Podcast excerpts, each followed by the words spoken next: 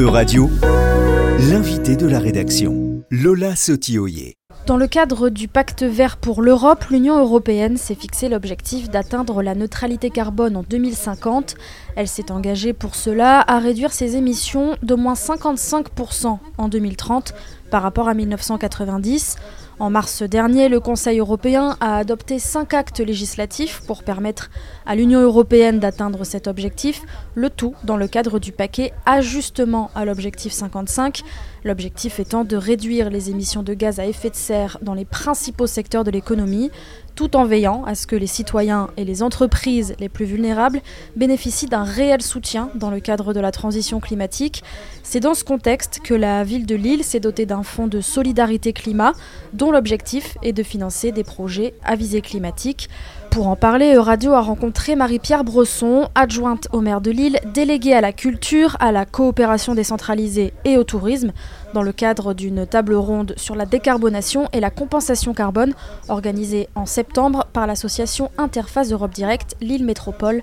Marie-Pierre Bresson, pour commencer, pourquoi c'était important pour vous d'être là, de participer à cette table ronde en tant que représentante de la ville de Lille? Pourquoi? Parce qu'en fait, euh, à mon initiative, la ville de Lille est la première collectivité territoriale française à avoir créé un fonds de compensation carbone volontaire qu'on a appelé le Fonds Solidarité Climat car euh, en prenant la délégation de la coopération décentralisée, c'est-à-dire euh, le fait que la ville de Lille ait des jumelages avec 15 autres villes partenaires, eh bien, il y aurait des déplacements aériens. Le moins possible, évidemment, mais il y en aurait. Et donc, euh, la responsabilité, ma responsabilité comme élu, c'est d'aller au bout de la démarche, c'est-à-dire que si on a une ville qui est engagée de manière très résolue dans la transition écologique et sociale, eh bien, elle doit aller au bout. Et donc, ces déplacements qui sont incompressibles parce qu'à un moment il faut voir ses partenaires, on peut se rencontrer beaucoup, on peut s'appeler, on, peut on peut faire des visios, mais il faut se voir. Eh bien, il faut compenser de ce fait euh, les émissions de gaz à effet de serre générées par nos déplacements aériens. C'est la seule raison pour laquelle en fait ce dispositif a été mis en place. Avec ce fonds, donc euh, Solidarité Climat, on appelle aussi les associations qui participent avec nous, etc., à abonder ce fonds et nous finançons des projets de compensation, soit dans nos zones de, coopération, soit dans la région euh, des Hauts-de-France. Et donc voilà comment est né ce projet tout simplement. Et euh, grâce à lui, eh bien, nous avons pu développer un certain nombre de projets donc, sous forme de compensation.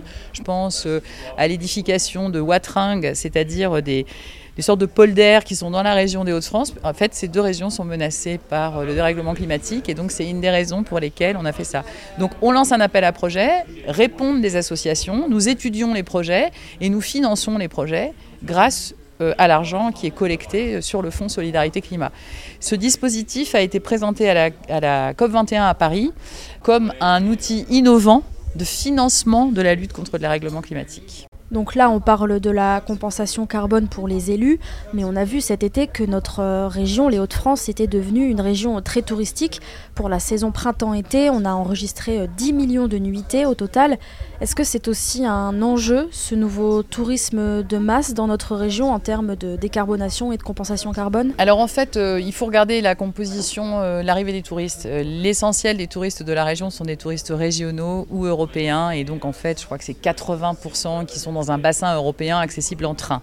Donc euh, bon, la question se pose, mais elle ne se pose pas avec la même acuité que quand on est à Paris, par exemple, où là on sait qu'il y a des vols internationaux très importants. Nous, par exemple, moi je suis l'élu à la culture et donc euh, ça a à voir avec le tourisme. Quand on fait les grandes saisons, eh bien, nous, nous avons des partenariats notamment avec la SNCF, mais aussi avec Ilevia, pour que euh, nos visiteurs puissent utiliser les transports en commun. Donc on augmente la fréquence des transports en commun quand il y a des grands événements, par exemple. Vous voyez la braderie?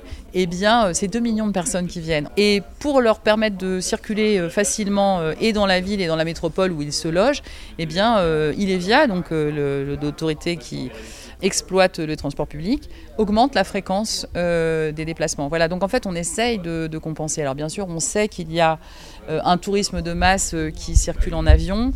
ça, c'est un, autre sujet. Et parmi les sujets d'ailleurs qui doivent être posés, c'est quand même le prix des billets d'avion. Quand on regarde le prix des billets de train, c'est une forme d'injonction paradoxale. C'est-à-dire qu'il faudrait prendre le train, mais il coûte jusque dix fois plus cher qu'un billet d'avion. Donc c'est complètement absurde. On se retrouve dans des situations où on a du mal à régler ça. Moi, je, plaide pour le fait que, d'abord, il ne faut pas non plus se focaliser sur le déplacement aérien dès lors que c'est un déplacement nécessaire. Euh, j'entends par nécessaire euh, ben, ce que nous faisons en termes de solidarité internationale, par exemple. Je ne vois pas comment on peut contester le fait que des jeunes Sénégalais viennent se former, par exemple, euh, en France dans le cadre de la coopération. Dans la mesure où on peut l'éviter, on évite l'avion, mais à un moment, il faut pouvoir prendre l'avion. Je rappelle que c'est seulement 3% hein, des, des, émissions de, gaz à effet de serre. C'est trop parce que ça augmente très vite. Mais rapporté aux autres sources d'émissions, Bon, il faut, il faut après, euh, bien sûr, est bien plus contestable le fait euh, de prendre un, vol pour faire un aller-retour euh, à Barcelone pour aller passer deux jours. Donc là, il y a un sujet. c'est un sujet de société. Celui-ci, ça n'est même plus un sujet de compensation carbone. au vrai, c'est un sujet de société. Donc évidemment, quand on est engagé sur la réduction des, émissions de gaz à effet de serre et sur euh, le fait de viser euh, une réduction de, la neutralité carbone en 2050, à un moment, il faut se poser des questions, évidemment. Mais ça, c'est vraiment des questions de société. Vous évoquiez les partenariats de l'île avec euh, plusieurs autres villes européennes. Est-ce que ce sujet de la décarbonation et de la compensation carbone, vous l'évoquez avec vos partenaires européens? Est-ce que vous vous inspirez de ce qui peut être fait justement chez nos voisins européens? Et inversement, est-ce que vous essayez d'impulser le changement chez vos partenaires? Alors en fait, le principe de coopération, c'est bien de faire les deux. C'est-à-dire qu'il y a quelque chose qui s'appelle la réciprocité, qui est très importante. Et donc nous travaillons ensemble. Avec nos partenaires européens, nous travaillons ensemble. C'est-à-dire que nous avons des sujets qui sont communs. Nous avions lancé euh, il y a quelques années, il s'est terminé aujourd'hui, un programme qui s'appelait MOLOC, qui s'appelait Morphologie low carbone, justement pour travailler sur la manière dont on pouvait dans les villes euh, essayer de contenir justement les émissions. Et euh, on a travaillé avec la Pologne, l'Allemagne, l'Italie, etc. sur des problématiques qui sont les mêmes. Restaure des friches industrielles, comment on circule, comment on isole les bâtiments, etc. Donc ça, c'était vraiment sur des éléments d'urbanisme.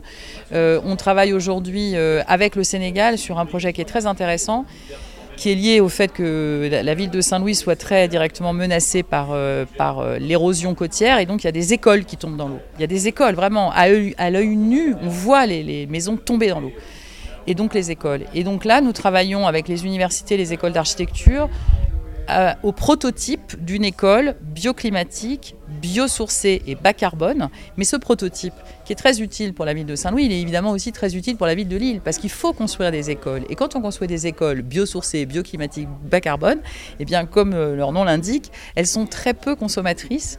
Et donc, c'est un travail commun qui est mené, et qui est mené avec euh, une forme de sobriété dans la conception. Et donc, ça, c'est évidemment un élément très important. Donc, c'est de la coopération. Ici, à Lille, il y a une grande place accordée euh, à la culture, et vous êtes justement délégué à la culture.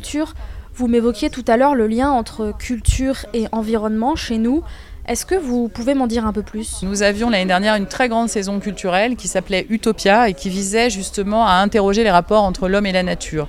Non pas pour effrayer les gens en disant c'est catastrophique, etc., mais plutôt pour donner envie d'agir. Et il s'avère qu'à l'issue de, ce, de cette, cette saison qui a duré six mois, nous avons réuni le forum des villes européennes qui s'appelle Eurocities, à l'intérieur duquel euh, les villes réunies, donc aujourd'hui elles sont une quarantaine de signataires, se sont engagées à développer des programmes pour une culture moins carbonée et plus inclusive. C'est-à-dire qu'on marche sur nos deux pieds. Euh, d'un côté, on réduit tout ce qui peut l'être en termes de dépenses énergétiques, de déplacements, etc. Il y a un gros sujet sur les déplacements des publics, par exemple. Nous, quand on baisse les horaires des spectacles, ça permet aux gens de rentrer en transport en commun, par exemple. Si on commence à 19h au lieu de 20h, eh ben, on peut prendre le dernier métro pour repartir. C'est tout bête. Alors sur le papier c'est tout bête, c'est un peu plus compliqué à mettre en œuvre, mais en tout cas sur le papier c'est tout bête. Puis il y a l'autre volet qui est aussi l'inclusivité, c'est-à-dire que ça n'est pas possible s'il n'y a pas derrière aussi un, sujet social. Voilà, donc on essaye de faire ça. Et ce qui est apparu, c'est que cette, euh, cet appel de Lille donc, pour une culture moins carbonée et plus inclusive, ça dit aussi que la culture a un rôle à jouer. Elle est très peu émettrice elle-même, hein, c'est 3%, comme le, transport aérien par exemple, mais elle est prescriptrice, c'est-à-dire qu'elle raconte quelque chose. Et on voit bien aujourd'hui qu'il faut changer les mentalités. Et qu'est-ce qui est puissant pour le faire? Eh ben, la culture, c'est un vecteur puissant pour le faire. Merci Marie-Pierre Bresson, vous êtes, je le rappelle, adjointe au maire de Lille, déléguée à la culture, à la coopération décentralisée et au tourisme. Vous êtes également conseillère métropolitaine de la métropole européenne de Lille, la MEL. Merci d'avoir pris le temps de répondre aux questions de radio. Je vous en prie. E-Radio vous a présenté l'invité de la rédaction. Retrouvez les podcasts de la rédaction dès maintenant sur euradio.fr.